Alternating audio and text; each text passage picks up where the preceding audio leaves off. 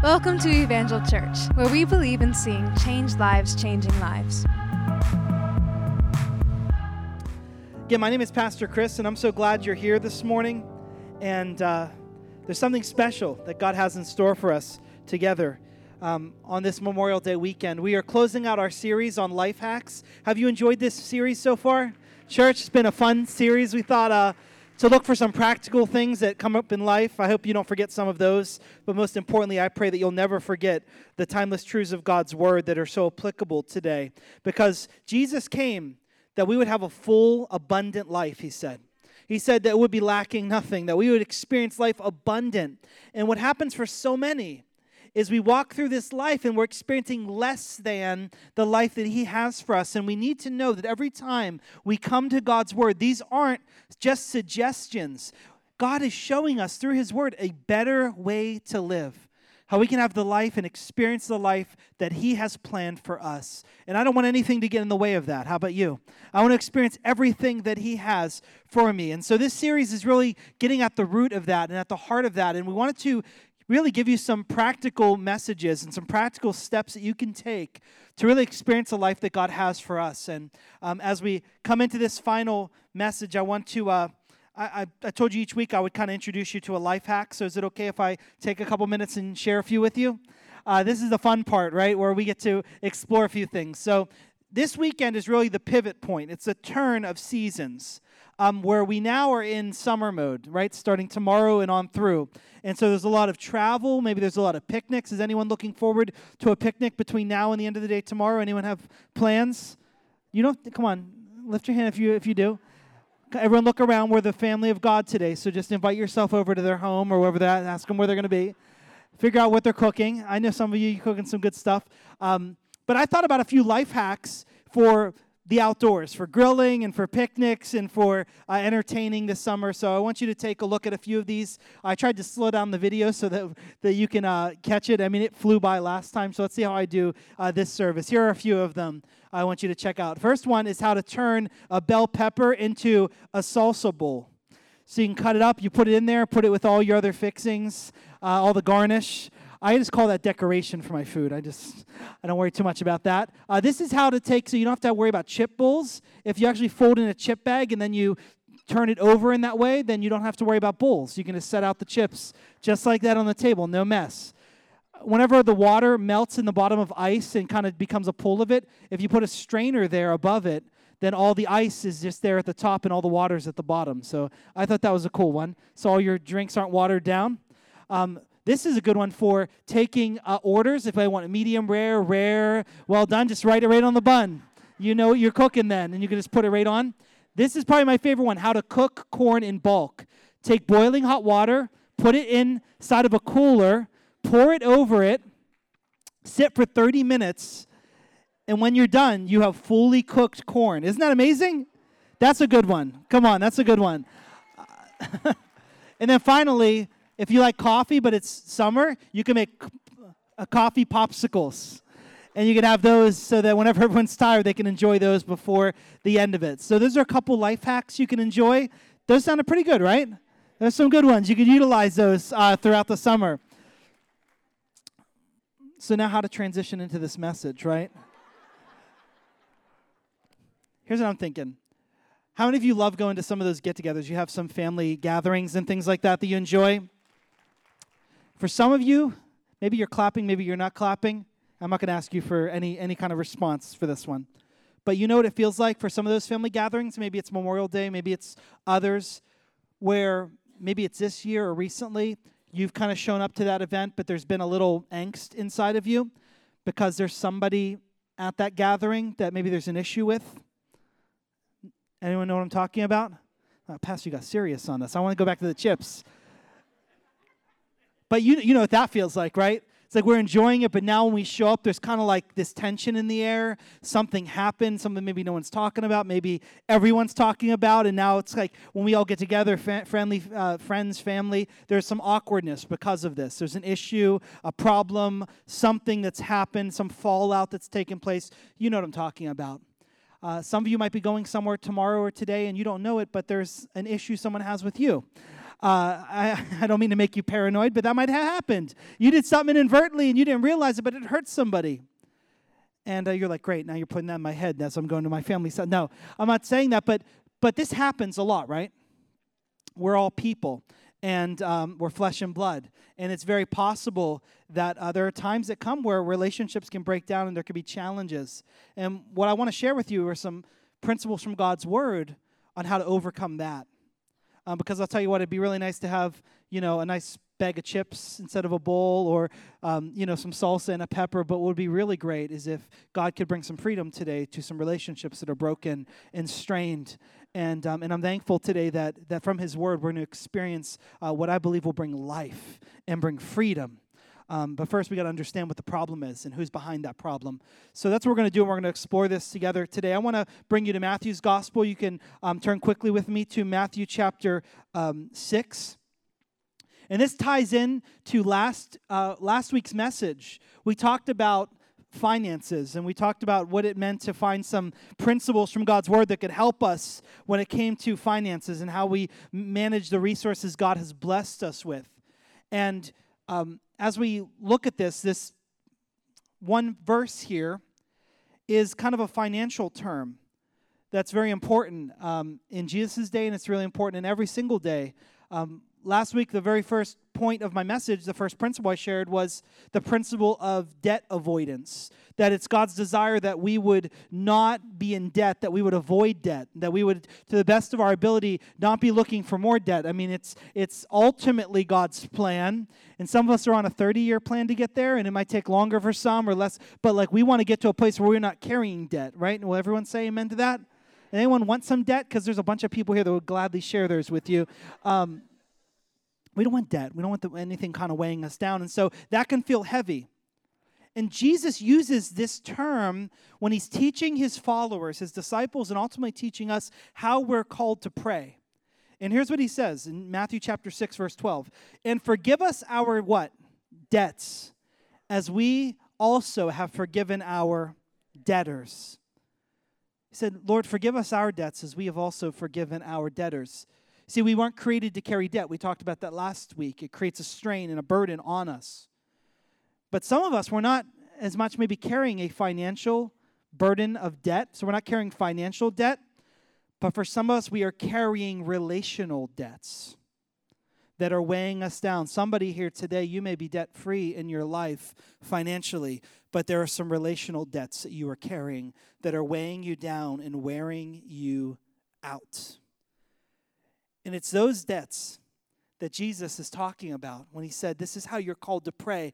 And Lord, Father in heaven, forgive us our debts as we also forgive our debtors. So, God, don't carry the debt against us, and we aren't going to carry the debt against anyone else. There's some of us, we're carrying that, and it's painful and it's difficult. For some of you, the most difficult and painful challenges in your life are relational challenges. They are the things that you're experiencing that are birthed in some kind of relationship, gone wrong, gone broken, that is creating pain and, and hurt in your life.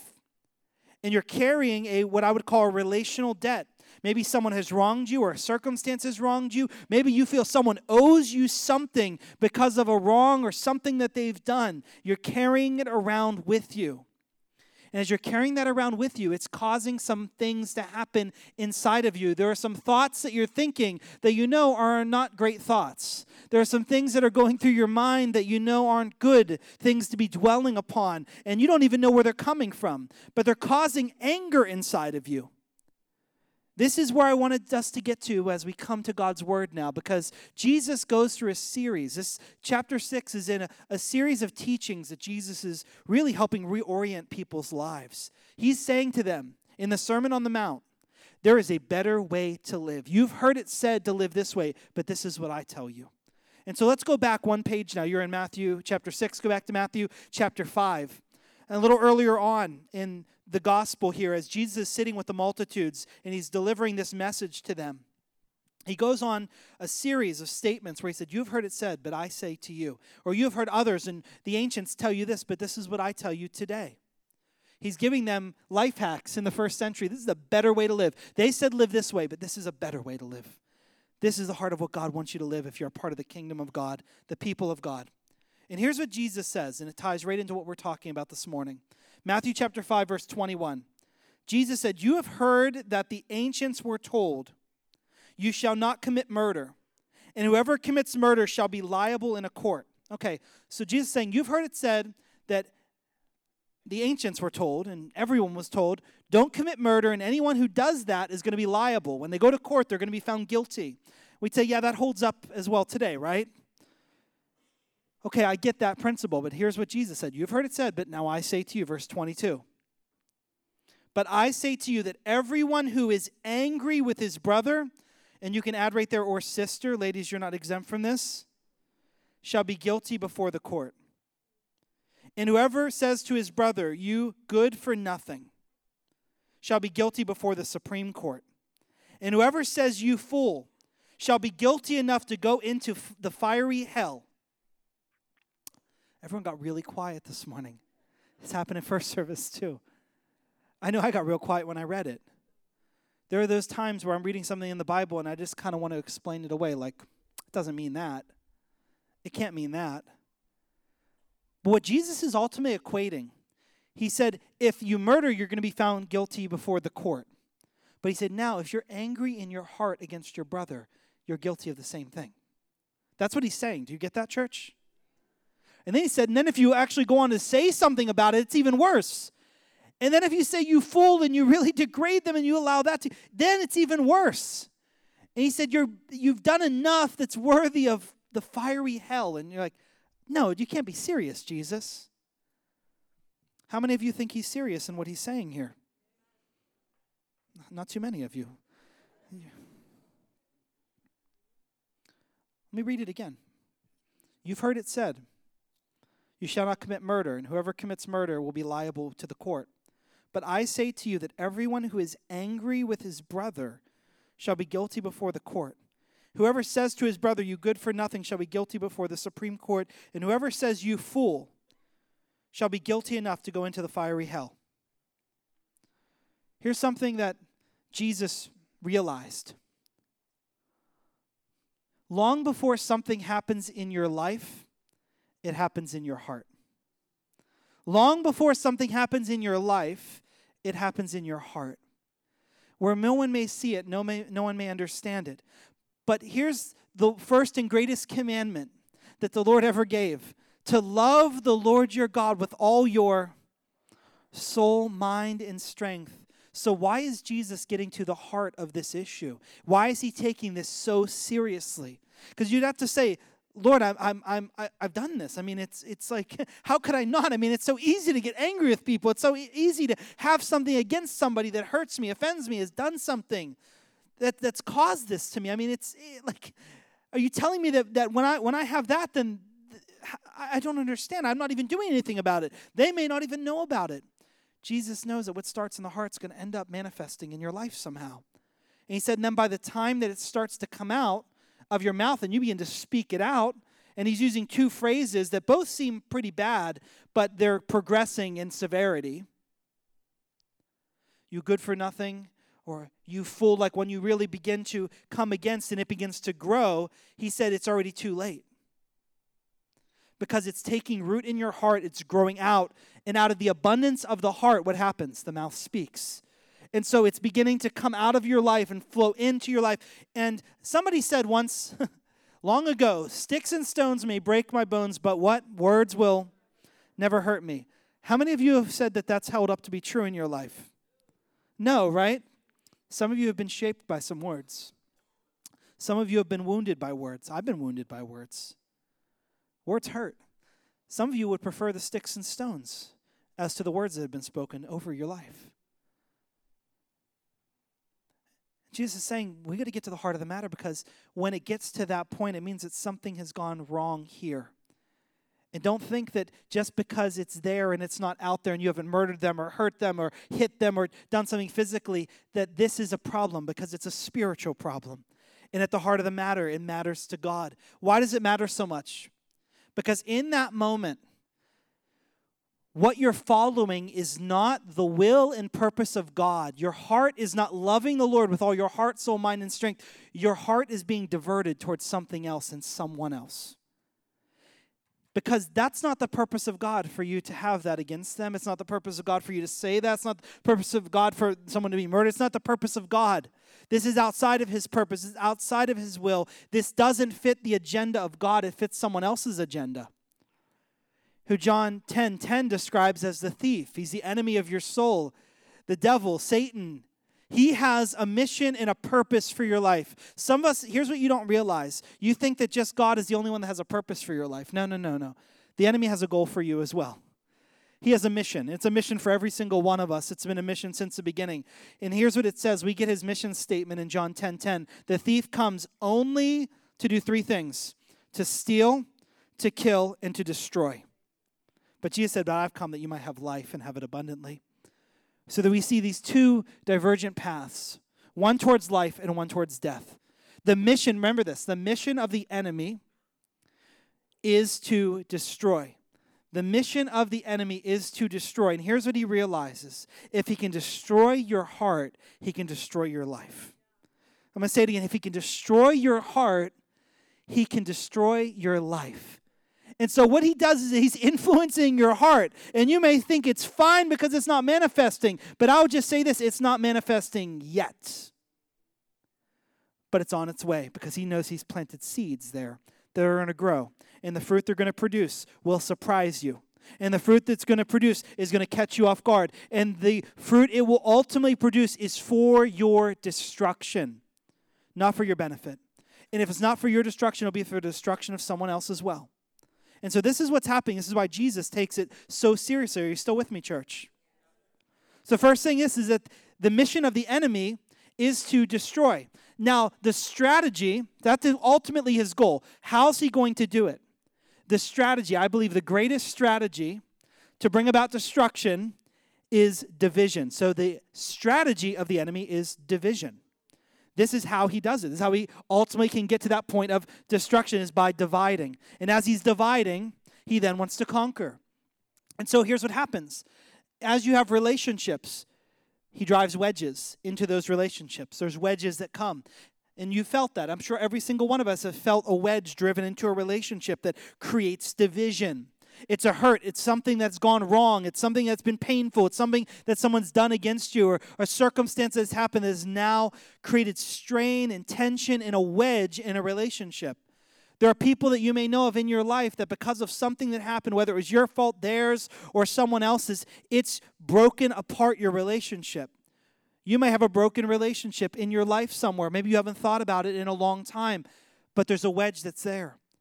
And the goal that the enemy will use, the strategy, is to drive as many wedges as possible. And the more that we as believers and followers of Jesus succumb to this, we may think it's no big deal. This is just relational stuff. It's just between me and him and me and them, and they don't even know the Lord, so it doesn't really matter. And it's just this, and we just think it's just fine. We're just managing the dysfunction of broken relationships and tension and wedges being caused. And here's what we don't realize that the enemy does, and I believe that we become ignorant to it. That every time he can drive a wedge between our relationships and get us apart this way, it's actually at the same time driving a wedge between us and God.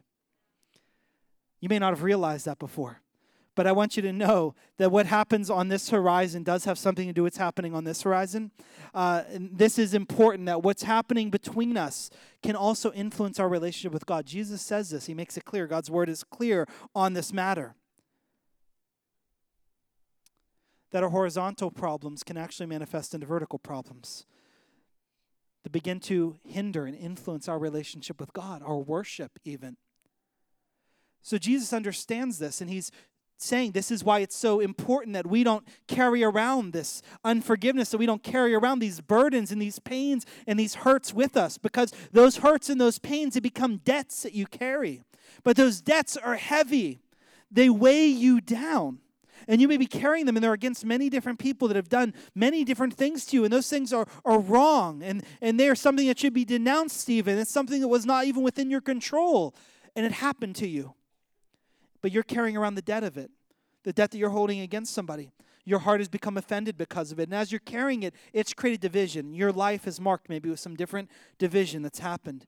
And the enemy is reveling in that because it's a part of his strategy to ultimately try to destroy. And he's destroying relationships, he's trying to influence that, and it all has ramifications on our relationship with God. So the mission of the enemy is to destroy, the, the strategy of the enemy is to divide. But there's a tool that he uses to do all of this. It's a tool, it's a small tool, but it's a tried and tested tool. It's one that has been around since the very beginning.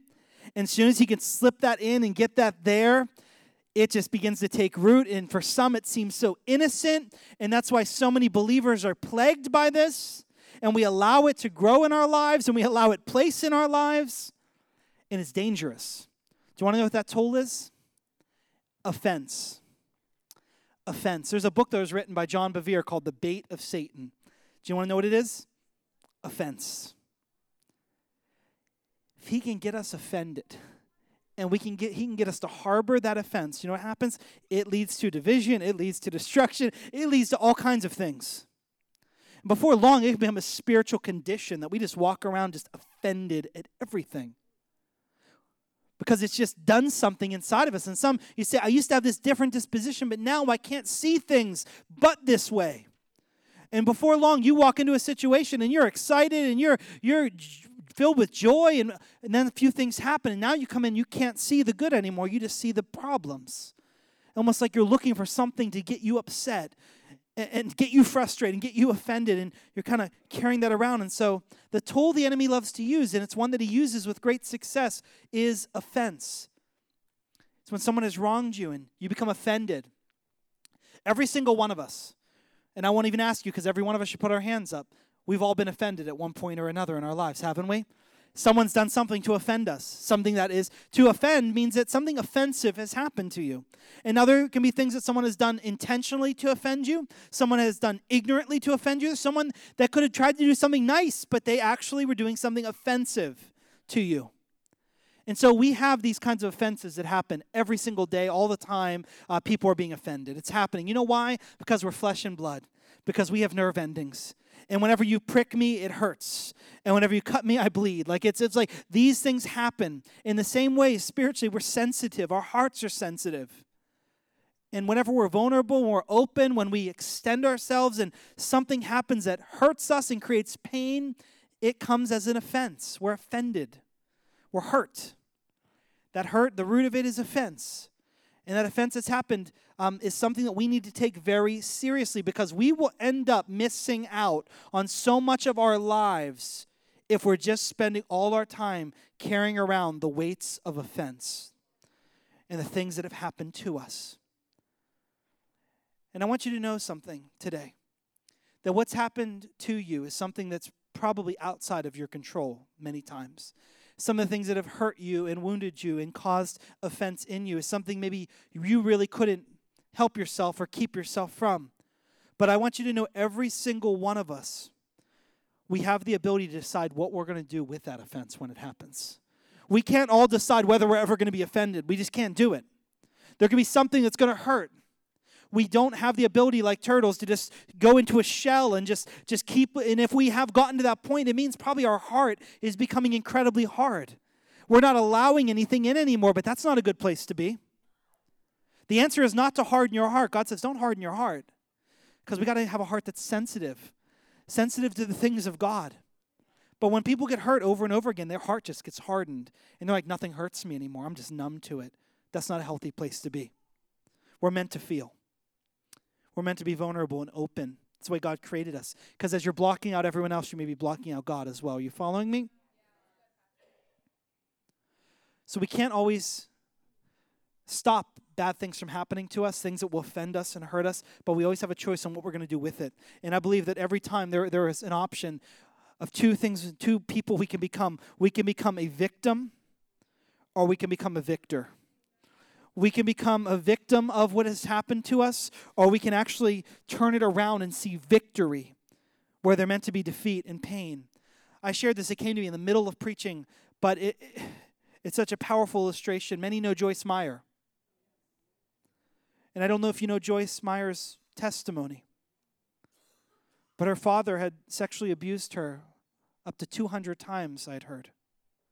She shared this testimony. This happened to her. Her life was broken. But I'm so thankful that we serve a God who can meet you in your most broken place, who can redeem you, who can save you, who can transform your life. Turned it around in her life.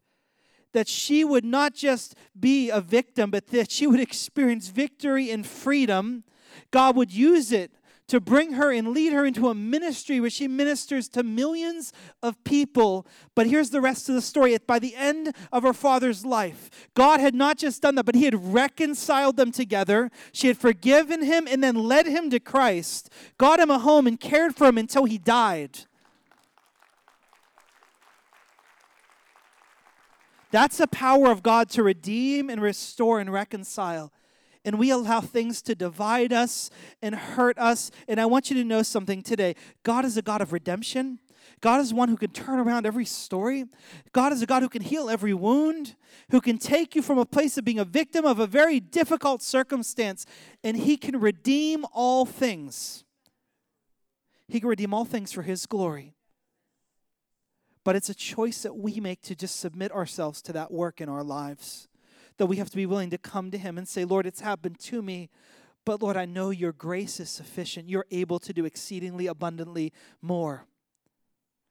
And so, again, the tool is offense.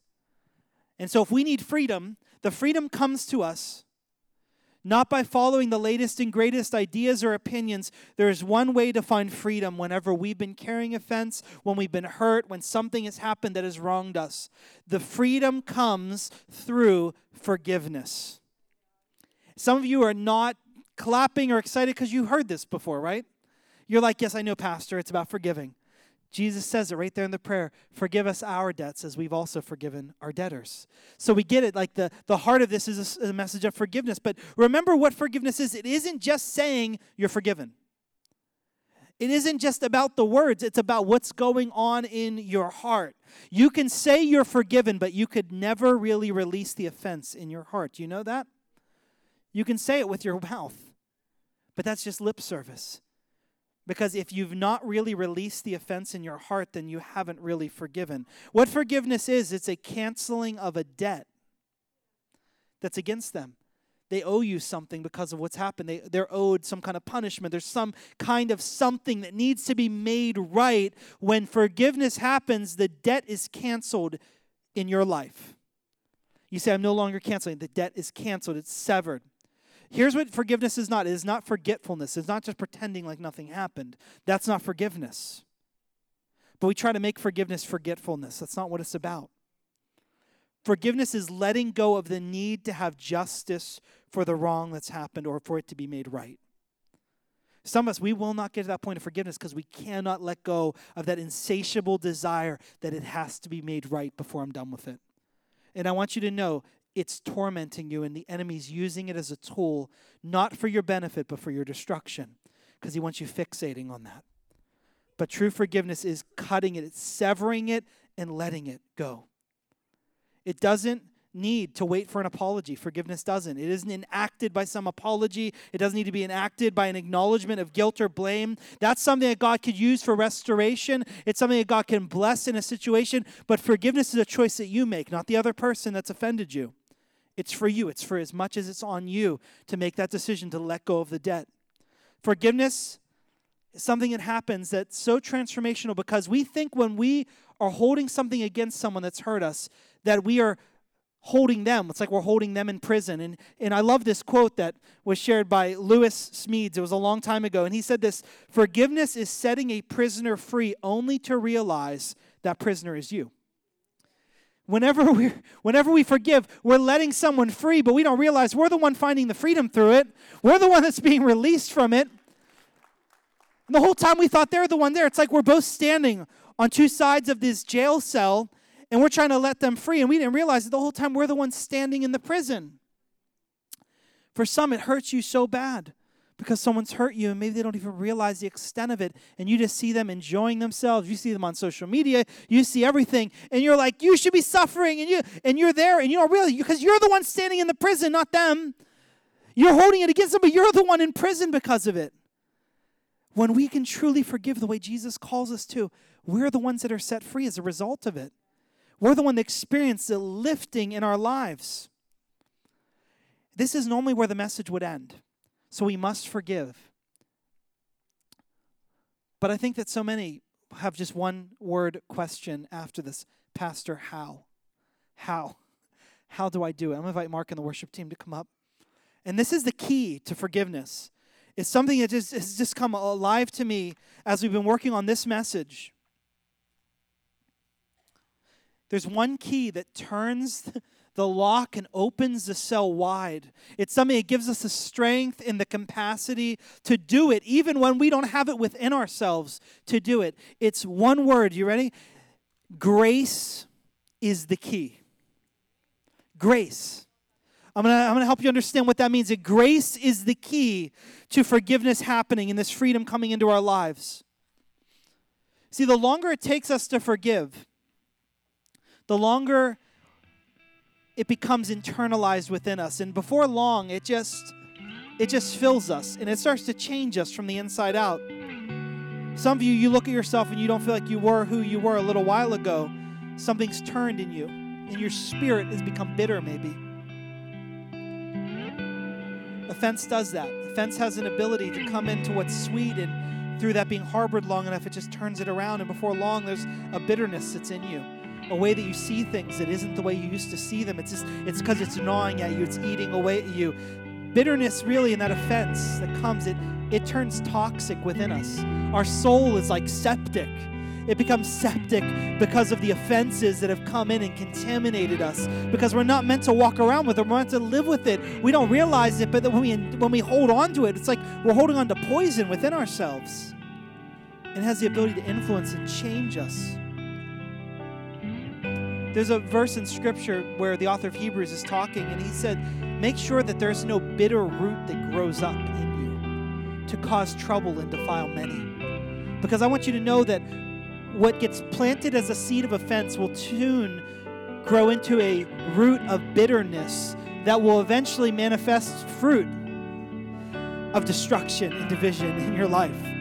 This is the progression of what's happening because it says it causes trouble and it defiles many. I want you to know that the root of bitterness that you think you're just harboring under the surface, the goal of it is destruction and to defile as many people as possible, you included.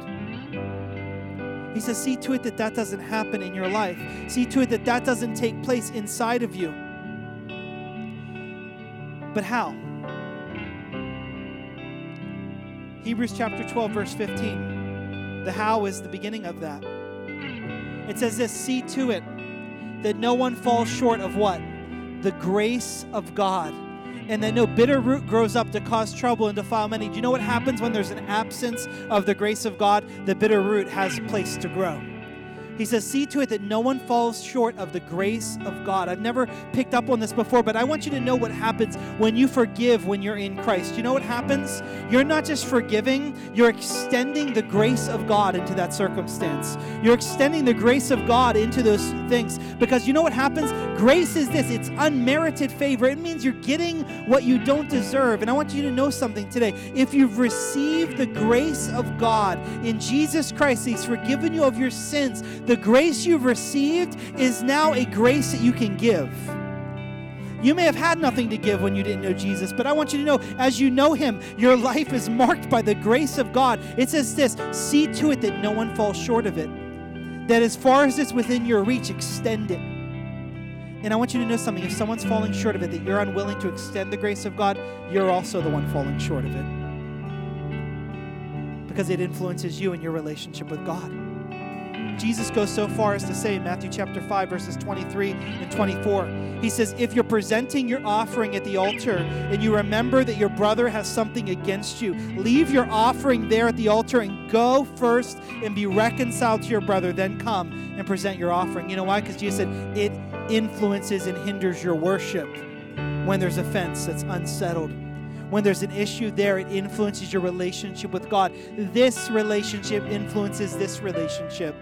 That's why Peter goes on to say, Husbands, treat your wives as co heirs to the grace of God so that your prayers won't be hindered. Like it matters to the heart of God, our relational. Um, activities, what's happening in our lives, how we're treating one another has everything to do with our relationship with God.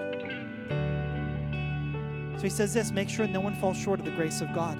That as far as you can, extend it to others. And when you're coming and it's something so bad and so hard and so difficult, but in that moment you could say, Lord, I don't have it, but you have it. Lord, I extend your grace into this situation that can cover over, that can bring freedom, that can bring relief, that debts can be canceled in. It all comes because of the grace of God in our lives. And here's what I'll tell you today the forgiveness of God, the grace of God isn't something that can just flow to me, it has to flow through me. If I'm going to be who Christ has called me to be, this is why Jesus said it's so important to pray this way. In fact, he tagged on that prayer and he said, because if you're not, if you don't forgive, then you're not going to be forgiven from your heavenly Father. He takes it so seriously because the grace of God, it cannot just flow into you and not flow out of you. It doesn't work that way. When it does, it dies within you.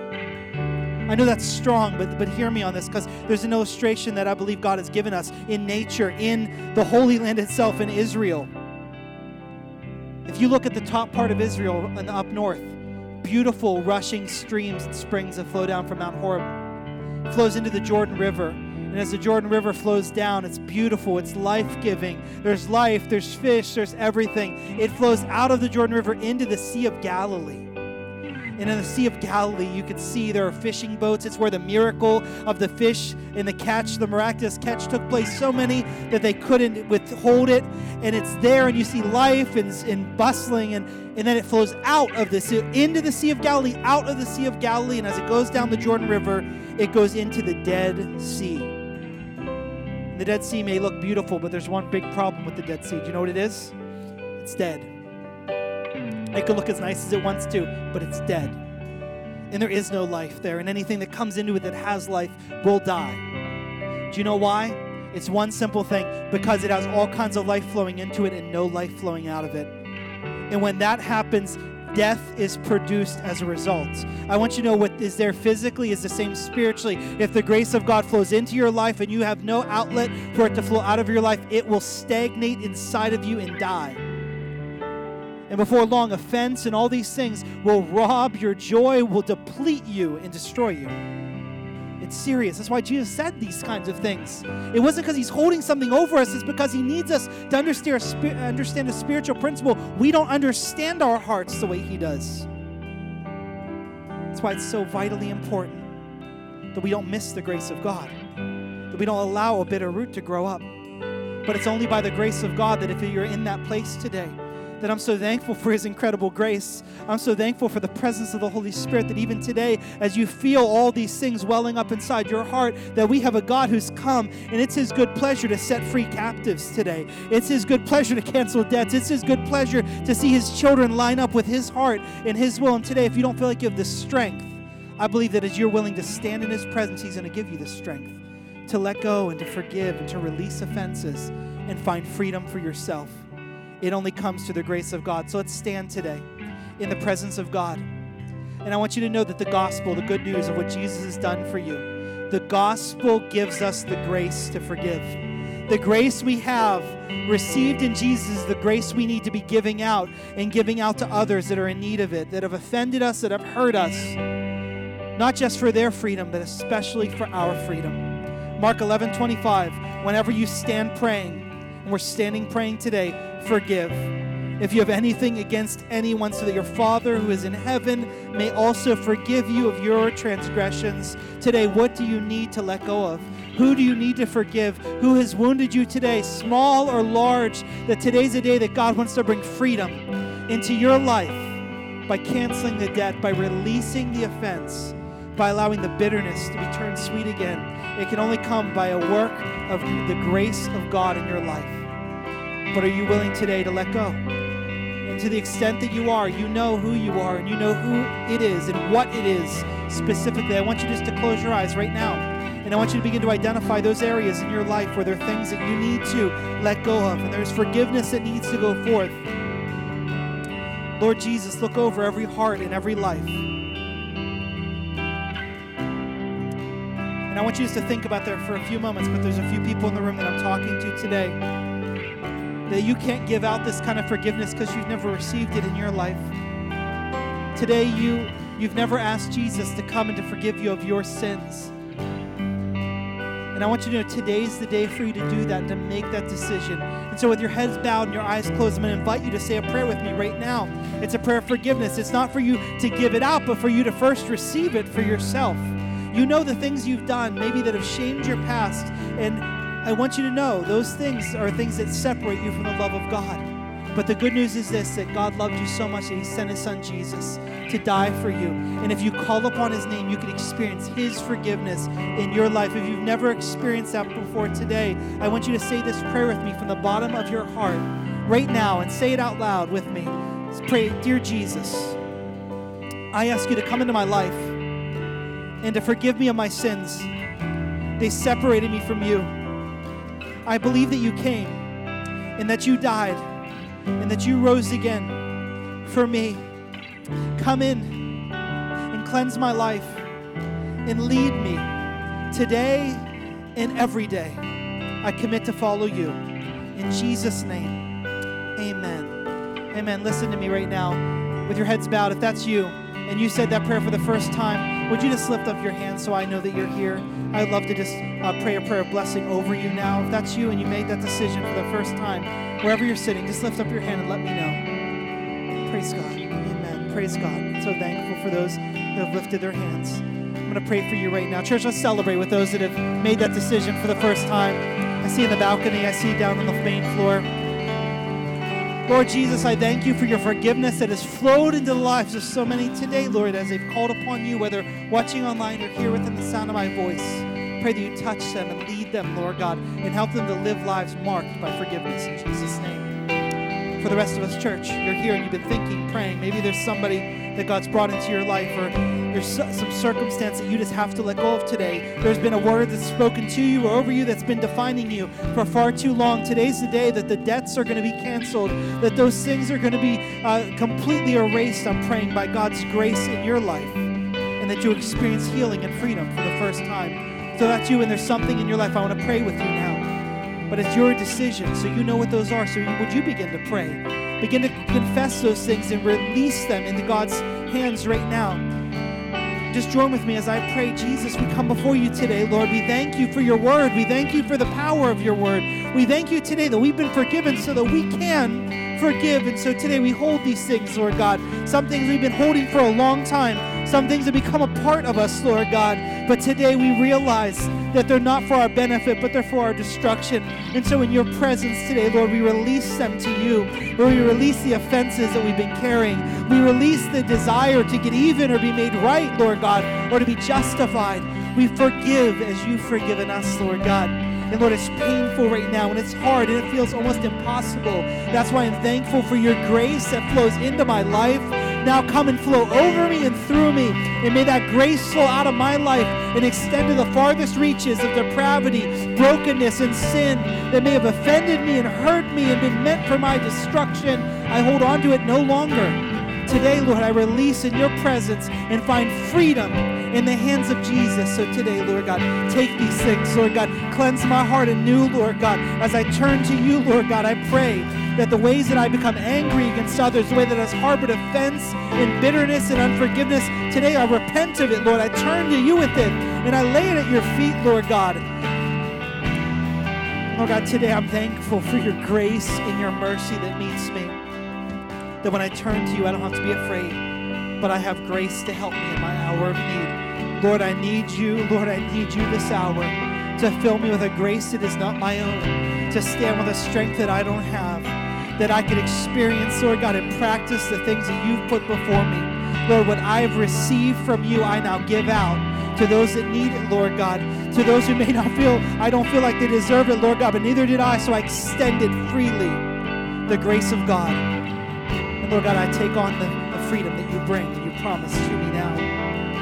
Lord, I pray for every relationship. I pray for every conversation that needs to happen after today. Lord God, don't make us hearers of your word, make us doers of your word, as uncomfortable as it might be. Lord, we pray today is a day of restoration and reconciliation. We pray today, Lord God, that the bonds of the enemy would be broken and that you begin, Lord God, to bring about great works of reconciliation and restoration. That, Lord God, the wedges that the enemy's tried to put in, the offenses that he's sown, Lord God, that they would be unrooted, that his mission would be void, Lord God, it would be broken, and that we would fulfill your plan and your purposes for our lives. Lord, we thank you for the relationships that will be restored.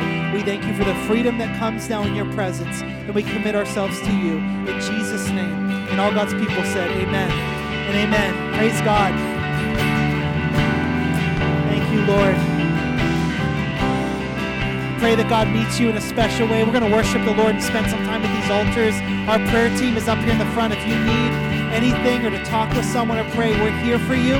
If not, God bless you. Have a great weekend, and we'll see you next Sunday as we kick off a brand new series you don't want to miss out on. Bye bye. We hope you have been challenged and blessed by this message.